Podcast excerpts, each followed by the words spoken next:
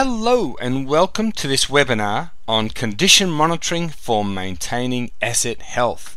My name is Jason Tranter and I am the CEO and founder of Mobius Institute. So I have been involved in this industry of vibration analysis, condition monitoring, and reliability improvement since about 1984, a long time ago. And I tell you that because over all of those years, I've seen uh, a lot of successful programs and a lot of programs that haven't had that much success. I've seen programs get started and and then after a period of time for a variety of reasons kind of fall back and you know maybe even stop altogether and then maybe later starting up again. I've seen also a lot of programs that utilize the technology of condition monitoring but don't really take full benefit and, don't get the full value out of condition monitoring. Because at one extreme, you can use condition monitoring just to tell you that there is another problem. But often those problems are avoidable. And the question is are you taking full advantage and avoiding the problems, not just detecting them so we can manage the problems? So that's kind of the emphasis of this program. Okay, what are the condition monitoring technologies and how can we take full advantage of them to move towards reliability improvement? Just so you know where we're coming from, we have, were founded in 1999 and we provide training in vibration analysis, condition monitoring and reliability improvement. We do that all over the world. We've got training centers in almost 60 countries. We train in about 90 countries all told. Uh, we've trained thousands of people uh, every year, in fact. And we have certification, which is accredited to the standard you can see there, ISO 17024, which means we're audited and all that sort of stuff. So we have e-learning, classroom training, lots of good stuff. So that's that's our thing. And as you can see, we're all over the world. So let's get started.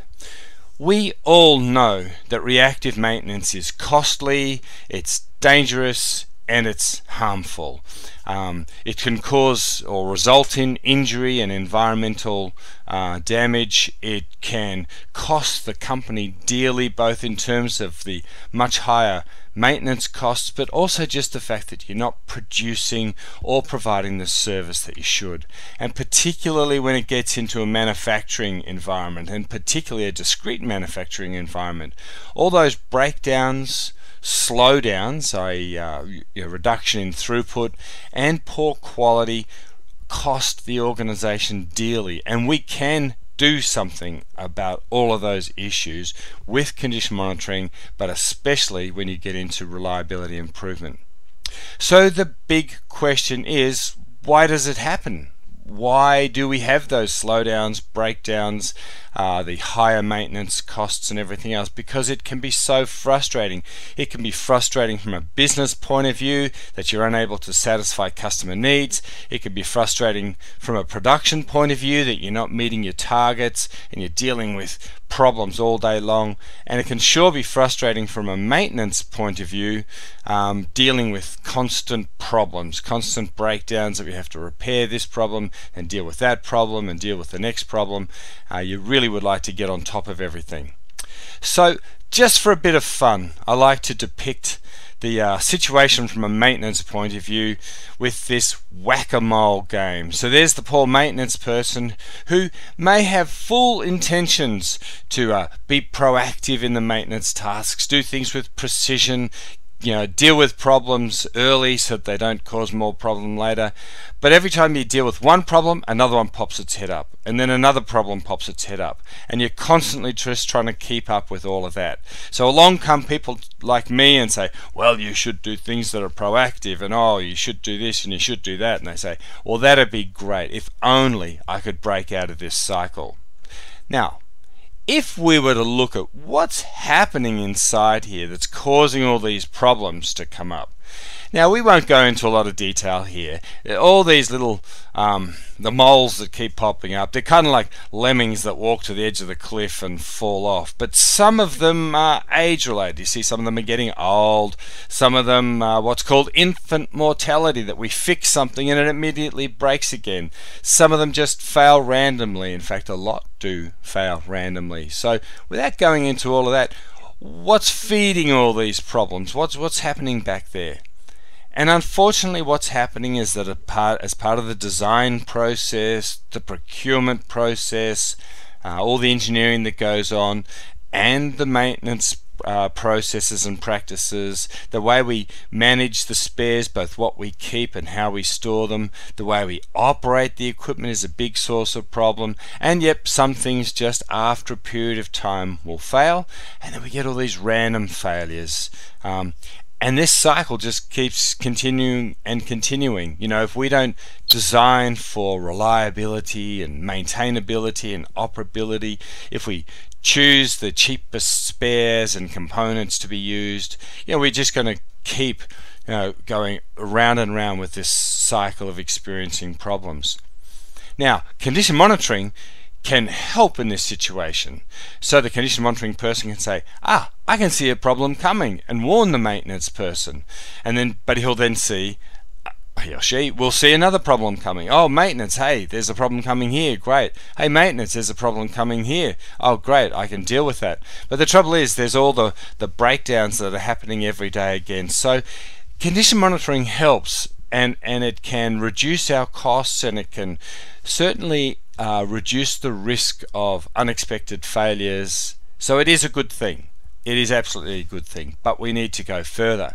Because what if we went back and we said, "Hey, design department, look after that equipment. You know, don't you know, let's reduce the cost of ownership, the total cost of ownership, or our life cycle costs. If we made better decisions with what we uh, purchase, if we managed our spares better, if we operated the machines smooth, you know, happy, consistent, you know, um, looked at changeover issues and shift changeovers and and all of that sort of thing. So it's not to say there won't be problems. You know, some problems do come up because there's wear out and so on. Um, you know, and it's unrealistic to think there'll never be problems again. But boy, when we have the right focus and the right activities, we can reduce the source of all those problems, and then maintenance has the time to do the pr- precision work and the proactive work and everything else. So at the end of it all, yep, condition monitoring, working with operations and maintenance, we can not only detect problems and alert maintenance and alert operations so they can say, okay, well, this is the best time to do the work, but we can also detect the signs that result in failure coming. So we can see the root causes of the failures and say, hey, if we don't do anything, this will cause failure. And then condition monitoring can warn you and maintenance can do something about it. But we'd rather detect problems really before maintenance had to get involved in that sort of repair action. We'd rather just uh, take steps to avoid the future failures. So, the good news is, particularly with rotating machinery, but it applies to all machinery, we are warned in lots of ways. You know, as those rolling elements um, roll along inside the bearings, we can tell if there are cracks, spalls, lubrication issues, installation issues, if there's electric current flowing through, all sorts of things. And with gears and timing gears and belts and lots of other sorts of components. We can see if there's wear, cracks, spalls, if they're misaligned, overloaded, and that goes for all sorts of components. You know, we, we get lots of warning about these problems and we can, for example, detect temperature changes. So we can use our infrared cameras and other tools, but we can see the signs of changes in temperature. So we can see electrical problems, mechanical problems, issues with flow, uh, what's happening in tanks, what's happening with steam traps, all sorts of things with uh, by measuring temperature. With our electric motors, we can tell if there are supply problems to the motor, like uh, you know voltage with harmonics. We can see uh, imbalances in voltage across the three phases. We can see if there's problems with the connectors, um, with the stator, with the rotor, broken rotor bars, insulation issues. Boy, there's all sorts of tests we can perform on our critical and precious electric motors.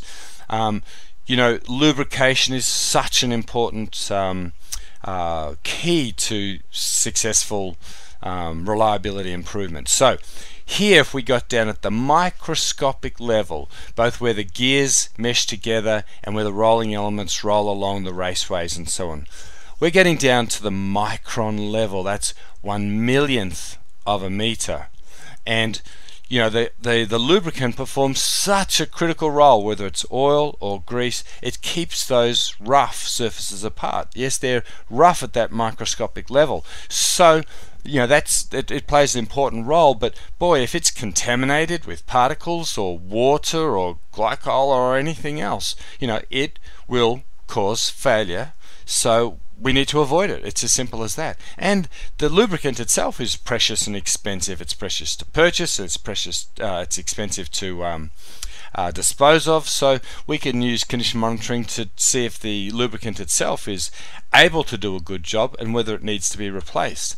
You know, for example, just having a tiny little particle there in the uh, in the uh, oil gets in between the uh, rolling element and the raceway and causes a tiny indentation. Now, this particle might be uh, 4 microns in size. It's tiny, you can't possibly see it or feel it if you rub the oil in your fingers or the grease, but it causes a tiny indentation. But as those rolling elements keep rolling by, rolling by, rolling by, um, that little tiny indentation there will turn into a spall and will result in failure. So, you know, if we can avoid contaminating the lubricant, that's really important. If we can perform tests to see that the lubricant is contaminated, then that's really important. Um, we can use ultrasound to get an early warning of lubrication problems, to detect uh, the signs of, of bearing wear. We can find all kinds of mechanical faults, electrical faults, uh, flow related faults, all sorts of things. Anytime there's any impacting, friction, turbulence. Uh, it generates very high frequency vibration or sound, if you even like, and we can pick it up with, with ultrasound. We can even listen to the bearing while we are uh, uh, greasing the bearing, and as the surfaces move apart, we can hear the difference. Now, we never want it to be like that, nuh-uh, even like that. We, but we can hear when we've put in uh, the correct amount of lubricant and that's when we should stop. We shouldn't just keep pumping grease in. We'll hear the difference if we do pump in too much grease, but that we don't want to do. And then we've got vibration analysis. You know, we can put a vibration sensor on the machine and it will measure the up and down, the vertical vibration. Now, machines vibrate in three axes, so we also measure horizontally and actually along the length of the machine. It just depends if there's an unbalanced problem, a misalignment problem, a problem with the bearings, and so on. There's different places we take our measurements, and we can learn so much from even just an overall level, just a single number that represents the vibration. But gee, if we look at the spectrum, the time waveform, phase measurements, there's so much we can learn. And just as I'm showing that transparent, you know, well, it's it's almost like the vibration takes away the cover of the machine and we can see you know what's what's happening with the uh, with the, the bearings and the rotor bars and the shaft as it turns around. You know is there cavitation? You know is there a problem with the bearings? I mean um, you know vibration analysis boils it down to the individual frequencies that tell us there's a problem. So that's all great and we can apply it to uh, piping, valves, transformers, heat exchangers, switch gear. I mean, so much equipment. Not, you know, it just depends on the equipment and the failure modes that all enable us to tell exactly what's going on uh, with the machine. So, one way to look at the way condition monitoring works is with this curve, sometimes called a PF curve. But the basic idea is here's the passage of time. Here's our machine running, you know, in in time, and it's indicating that right now it has good condition. So the condition is good, and it's supposed to operate that way. And if it would only just keep operating that way, we would all be happy. The machines would just keep running. We would achieve our production targets. Our the service we provide, say wastewater treatment or something, would be dependable. All good. But for a whole variety of reasons, a defect is eliminated. The machine might be misaligned or that contamination is occurring. And a little while after that, we can detect that failure has started, and we call that the P in the P F interval. So there's P for potential failure. And then it all depends on the failure mode as we call it. You know, how much time is there between us being able to detect the problem and us yeah, and the machine functionally failing. Now that doesn't mean that it's catastrophically failed. That just means, hey, we have to replace it now. We have to do something because it's no longer able to perform its its function.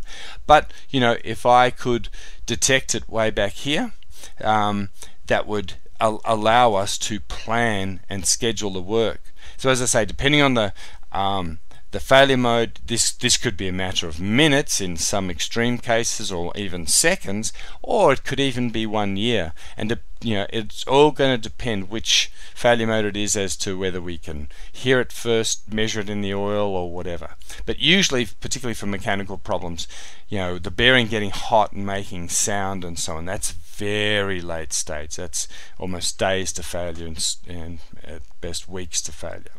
but anyway, if we can pick it up early, we can order the spares, um, you know, plan the job, make sure we've got the right person with the right tools and the right parts and skills and everything else ready to do the job at the appropriate time. And the scheduler works with operations and says, okay, this is going to be the best time to do the job so the job gets done. And we reduce the cost and we reduce risk. But when we're detecting it really late stage because someone says, my goodness, that bearing's making an awful sound, uh, we're really on the back foot at that stage. You know, we it's going to cost us a lot more, and we're taking a, a lot more risk. So, with condition monitoring, what we've just described is is great. We're detecting the fault, and therefore we can deal with it. We can plan the maintenance, we can avoid secondary damage. So, for example, if the bearing fails, um, rather than just replacing the bearing, we might have to replace the whole shaft or component and seals, and you know, there's a ripple effect when something fails like that. We can reduce spares inventory because if we know we're going to be warned about uh, certain failures, then we can just order the parts when we need them uh, which saves the company a lot of money. A lot of money. Uh, there can be fewer safety incidents and environmental incidents.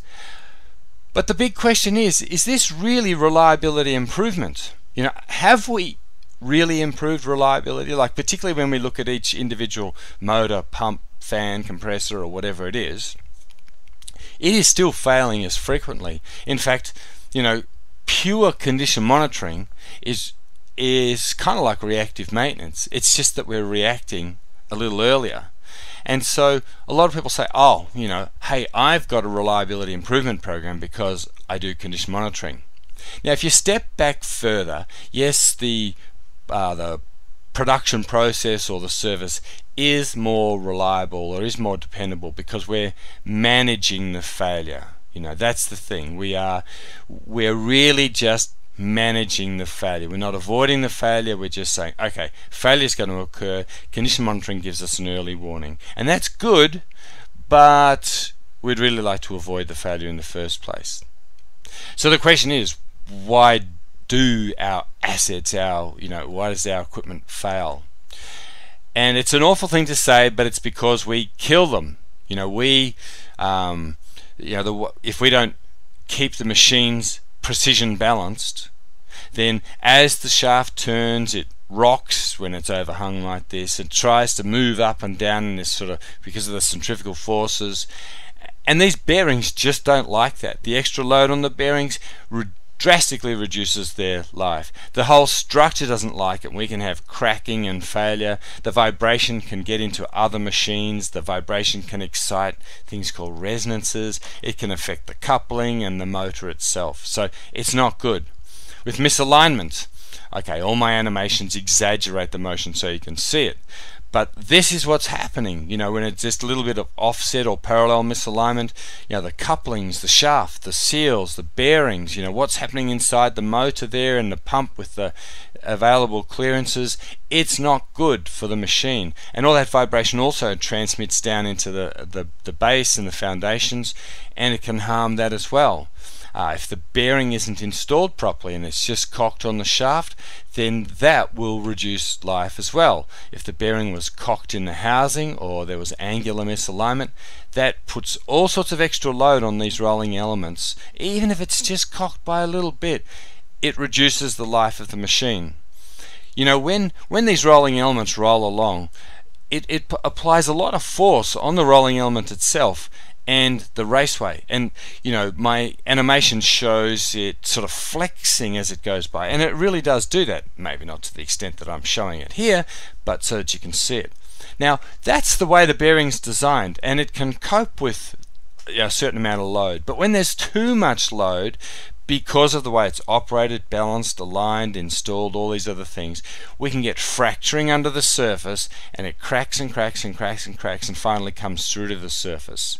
Now, vibration analysis, for example, can detect when it's starting to fracture underneath the surface and then when it breaks through to the surface, other techniques will will detect it and certainly when the pieces of metal uh, fall away then we might detect it in the oil sample and so on. But again we just need to keep the load per the design and then that doesn't happen.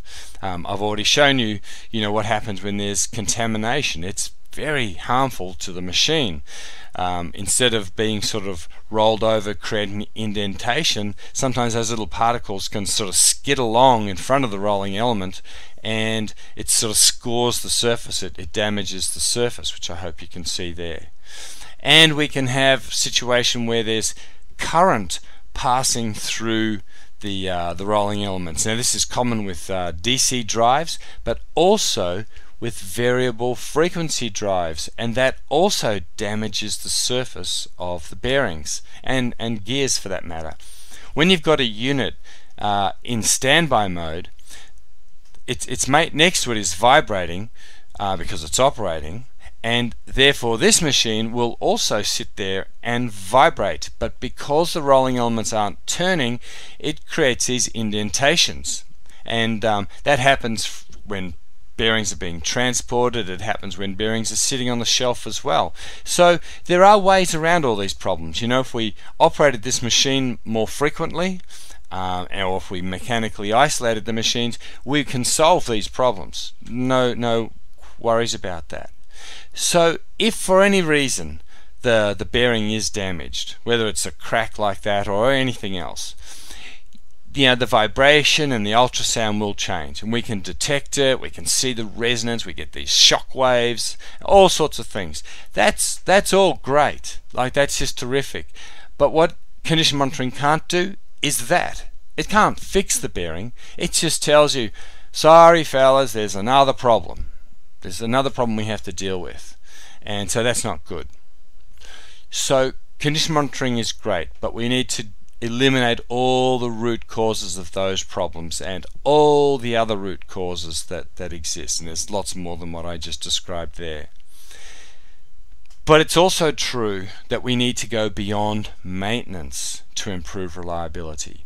Everyone points the fingers at maintenance. Oh, if you guys only did your job properly, and if if you wouldn't keep messing up the machines, and you know, it's like, no, wait, you know, yes, maintenance will influence reliability, absolutely. But the way we operate the equipment and the design process and procurement process, all the stuff we saw before in the whack-a-mole game, you know, that has to be taken care of too. It's not maintenance's fault. And if you create a reliability group, it's not their fault either. It's not their sole responsibility to improve reliability. I see that a lot and it's just the, the wrong approach.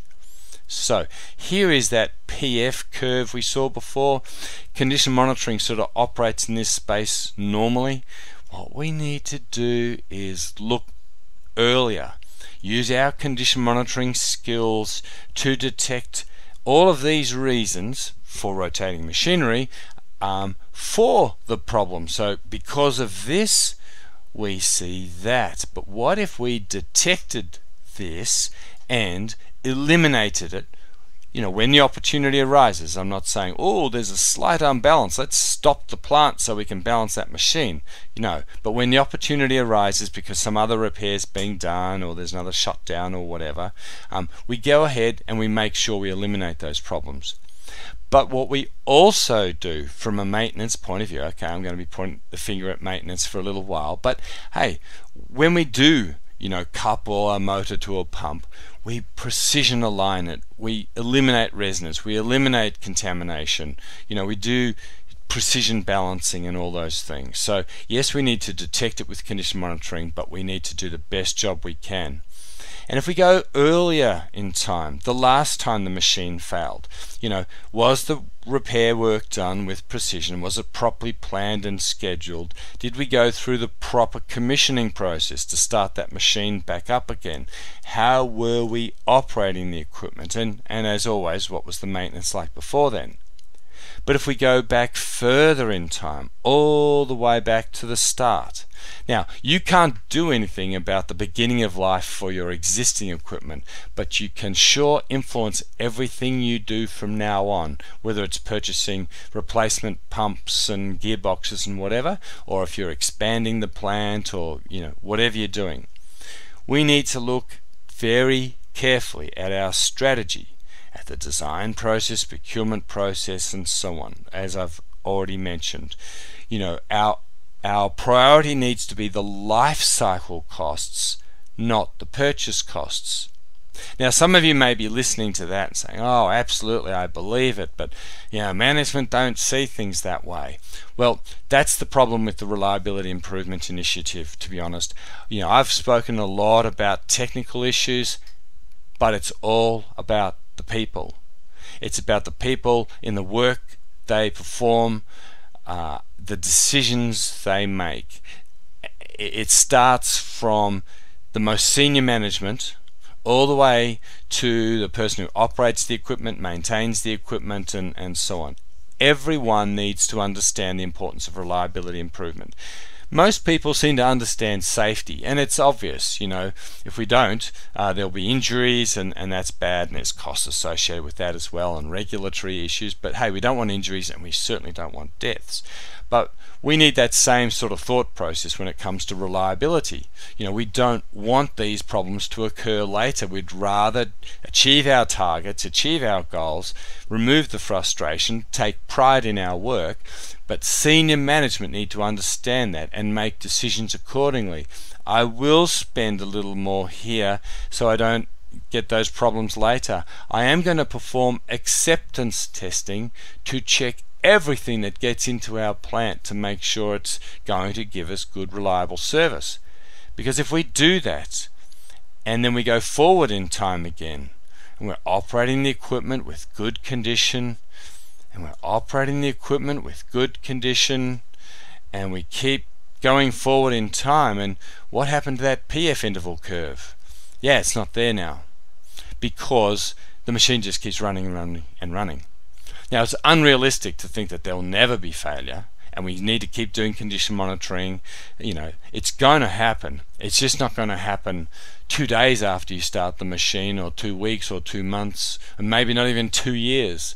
It could be a long way down the track when these faults occur. It just all depends on, well, on a lot of things the failure modes, the equipment, but still, all of those root causes that uh, lead to failure. So, another way of looking at it is there is our precious machine. You know, I've got it sitting on a pillow there. It's performing a, a, critical function. We need to put the force field around the plant and say, no, we're not working with suppliers that, that provide equipment that turns out to be unreliable. We don't want to be purchasing cheap spares. We've got to be careful how we transport equipment to the site. We are not going to let unskilled contractors come into our plant and uh, perform work in a uh, haphazard way, and we have to deal with that for a while. And we're not going to, you know, allow for poor designs. So all of these things hopefully stop problems from getting into our plant, but now we have to protect the machines from ourselves. The contaminated lubricant, the damaged parts. And I say damaged parts, that's because you put them on the shelf, but they sit there and vibrate and they're exposed to humidity and dust, and then we put them into the machine, but they're already damaged. You know, it may not have been the installation process or anything else. You're putting in faulty equipment. It happens all the time. I mean, like all the time. Uh, the way, but the way we install and the way we operate the equipment and performing unnecessary PMs, boy, that's a that's a big one, and performing intrusive inspections.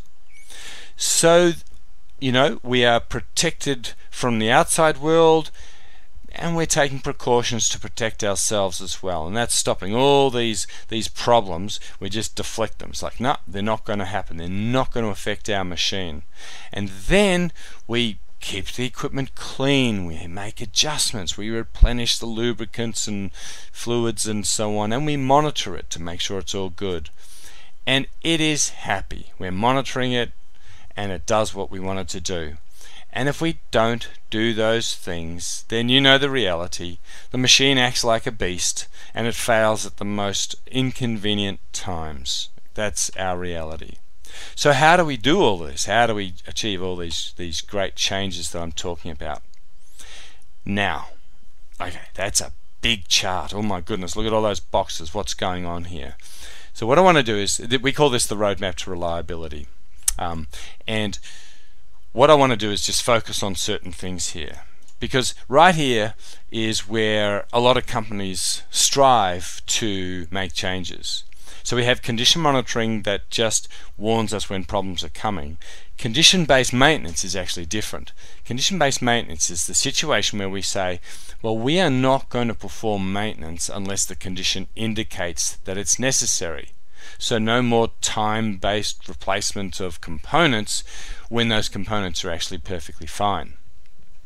And that means that uh, yep, we'll, we will use our condition monitoring technologies, we'll plan our maintenance accordingly, but there'll still be some you know, time-based and production cycle-based maintenance work, and we will identify equipment where we're not even going to take any special precautions because everything we do has to have an basis in the economics of the situation. You know, any time a person takes a measurement or performs any sort of maintenance work or analysis or anything else, it's time, it's money, and it's using resources, if I can put it that way. It's using people's time that they could be using better in other areas. So ultimately, you know, we need to identify well, where is that appropriate? Where is that appropriate? Where is that appropriate? And in some cases, we need to identify equipment. Well, we just need to replace it or redesign it because it's just so much trouble and we can't detect the problems. So how do we do that? Well, we build a master asset list to make sure we actually know what we're dealing with. We look at criticality. I mean, there is a real big one. And a lot of people um, unfortunately don't fully understand what criticality means and come up with something that's a little too simplistic and it doesn't work. But understanding the consequences of failure and the reliability and the detectability, our ability to see the problems coming, enable us to rank the equipment. Because if something ranks very low, we might be able to just run it to failure. Because what that means is that it's either proven to be reliable, but the consequences of failure are very low. It's not worth taking the vibration readings and, and performing some of these other tasks. But knowing that, we can then you know look at the more critical equipment and there's where we can justify some of this sort of work.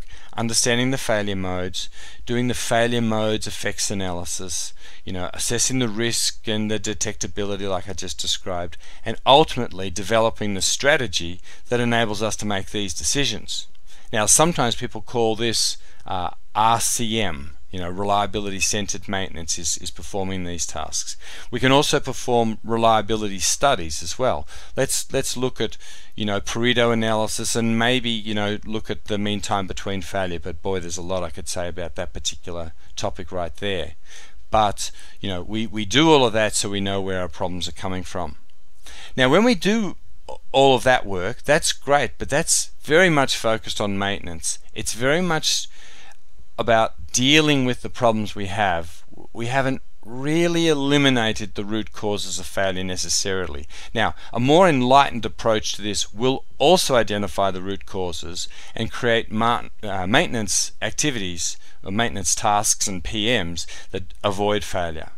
But we can also step back and say, right, remember the design and procurement comments I made and how we manage spares and the planning and scheduling or work management process, the uh, precision skills that we need to do all of our work, whether it's rotating machinery or anything else, you know, doing that work properly the first time and the way we operate the equipment and, and following standard operating procedures and the maintenance work. Remember the lubrication and making the necessary adjustments and preserving the function of the equipment. Because all of this is about defect elimination. It's it's eliminating the root causes of failure that extend the sort of the life cycle of the equipment. But none of this is possible unless we deal with the you know the reliability culture. We need strong leadership. Leadership that believes in this and focuses on it and makes sure we get it right. We need a vision and a strategy. You know, we, we need to have a plan for all of this and we need to execute that plan. To do that, we need to understand what's important to the organization. We need to prioritize our work. We need to understand how we um, create value through this process. We need to understand things like human error and how change management works, and we need to be you know, very good communicators, and we need to constantly communicate. And we sure need to look at training. Now, okay, I run a training company, we provide training, but however you are trained, whether you do internal training or go to someone else, that's not the issue here. The issue is that everybody needs to be educated to some degree the biggest mistake you can make is say, oh, hey, you reliability engineers, you go and get training so you understand this, and you condition monitoring technicians, you go out and get training on the condition monitoring technologies only, and the people involved with work management and spares management, you know, everyone gets trained in their silo, but no one knows what the next person's doing. No one, you know, these people do not understand the implications of what they do on the planning and scheduling and production process. These people often don't understand, I mean, sometimes in the worst cases, don't even understand the plant itself. I mean, I've seen some interesting situations where they uh, work almost isolated from the equipment. They don't even understand the ramifications of the decisions that they, they make. But if everyone understood everyone's situation to the necessary level, you know, not everyone has to be an expert vibration analyst or something. It's just that we all need to understand the role uh, we play and how it affects others. Um, but we also have to have the depth of knowledge in our particular field, and we have to have the skills to, you know, operate and uh, perform these maintenance tasks properly and choose the right spares and everything else. And then there's the continuous improvement role. We start by analyzing our situation, making an assessment, doing a, an audit and benchmark if you like, establishing KPIs so we can measure how we're going, and then we use that information to constantly improve what we're doing. We perform root cause failure analysis so that even after all of our work, if we still see failures occurring, we ask the question, why did it happen? What can we do to avoid it? And then we take the necessary steps to avoid it. So all of that's very important. We need a plan that deals with all of these issues. So back to the condition monitoring picture. You know, condition monitoring, if that's your sort of main environment and all the things I talked about may you may feel are outside your scope, well, condition monitoring still has a very important role to play. A very important role. I mean, number one, we're avoiding those catastrophic failures. So that is super important.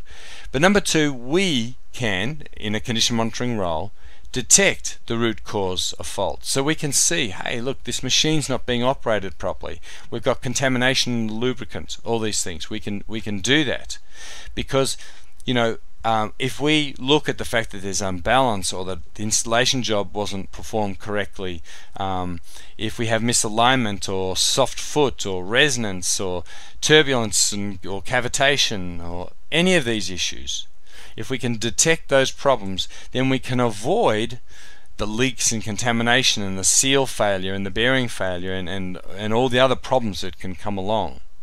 Um, but we can then be proactive as well.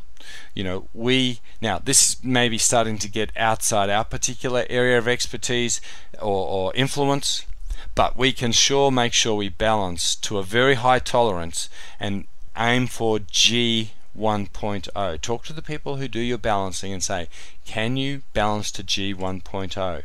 Can you perform precision alignment and soft foot correction, you know, shaft and belt alignment, precision lubrication, you know, eliminate looseness, which is obviously specific. A lot of these are to um, rotating machinery. You know, optimize the tightness. I don't know, optimize is the right word, but you know, tightening to the correct tolerance and tightening bolts in the correct sequence, whether that's on a you know flange, a pipe, or, or the machine hold down bolts.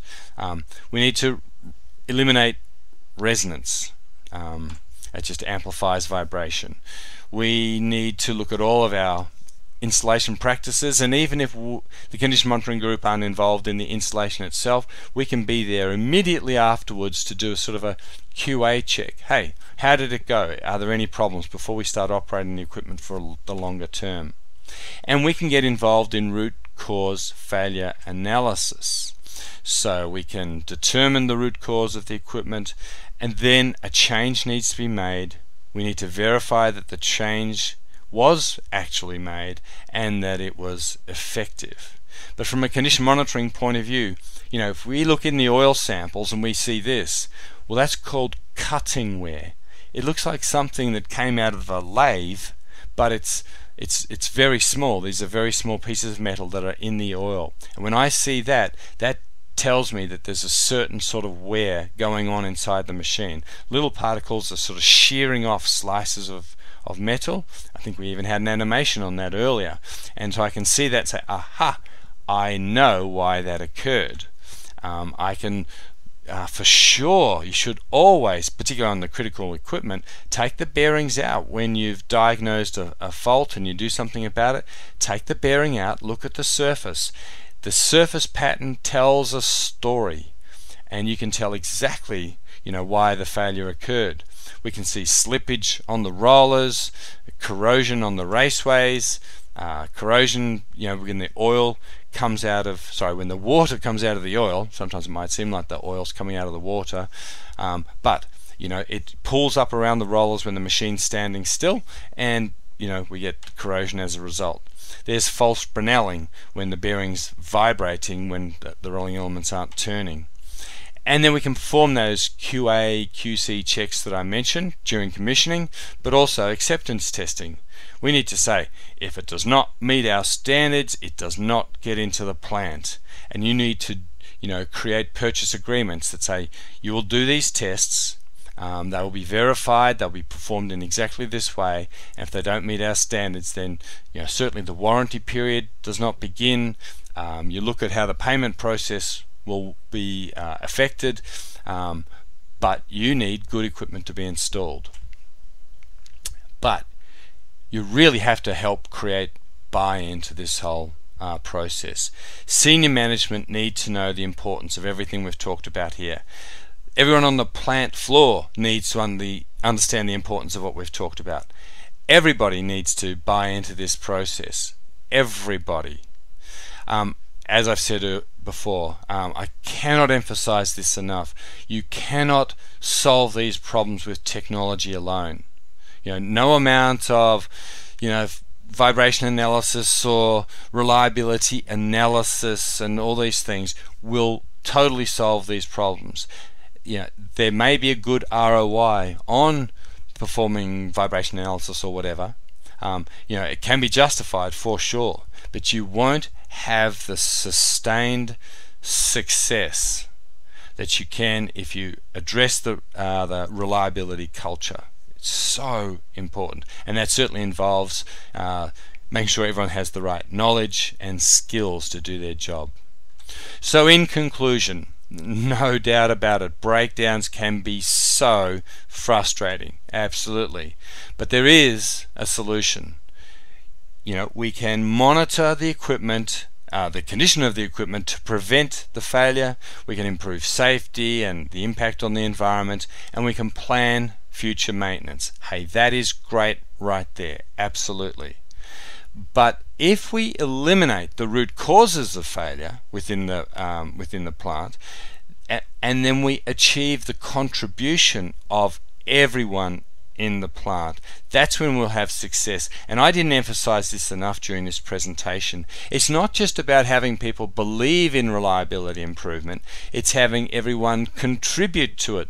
You know, people always say, oh, you know, people don't want to change. Everyone's so resistant resistant to change. But I would like to put just a different spin on it. I didn't invent this stuff, but you know, I put a different spin on it. Um, people don't like to be changed but they are all fine with change if they know what the benefits will be and they get to contribute to the change.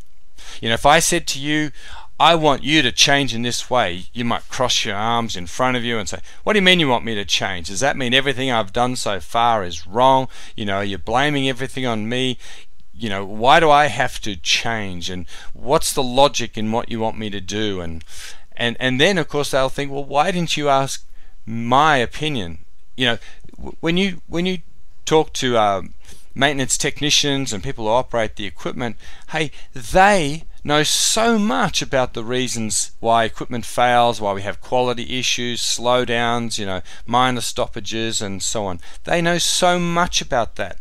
If you engage with them and ask them their opinion, and get them involved in the improvement process. I mean, can you imagine the difference between just telling someone they have to do something different versus asking their opinion and actually asking them to be involved with or take complete control of the changes or the ideas that come up? oh, how are people going to feel? How much pride are they going to take in their work? You know, is this going to be just another flavor of the month, or is this people actually feeling good about what they're doing. You know, without taking too much time on this, um, survey after survey shows that what motivates people is not money and you know that sort of material side. I mean, everyone needs to earn a certain amount, and they don't want to be shortchanged or anything. You know, it's important, but you know, everyone, including you listening to this, surely knows that you'd rather uh, have job satisfaction. You'd like to know that you're respected in your work, that you get to do your job properly, that you're part of something important and you're contributing to that. And we can do that with reliability. We can, you know, it's a reliable plant is a safer plant.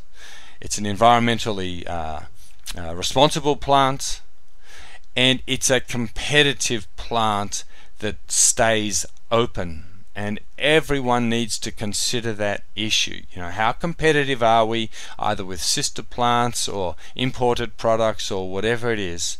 And, and we need to be doing everything we can to get our job satisfaction, but to add value so that the doors stay open. Anyway, so if we do that, we'll all just be happy, happy, happy. Wouldn't that be good? So, Thank you very much for listening to this presentation. I hope you've found it useful. Again, my name is Jason Tranter, the founder and CEO of Mobius, and we provide all sorts of training and certification, and we have conferences and uh, website with lots of good information and, and all of that. But I really hope you know this this uh, presentation has helped you in what you do in your daily job.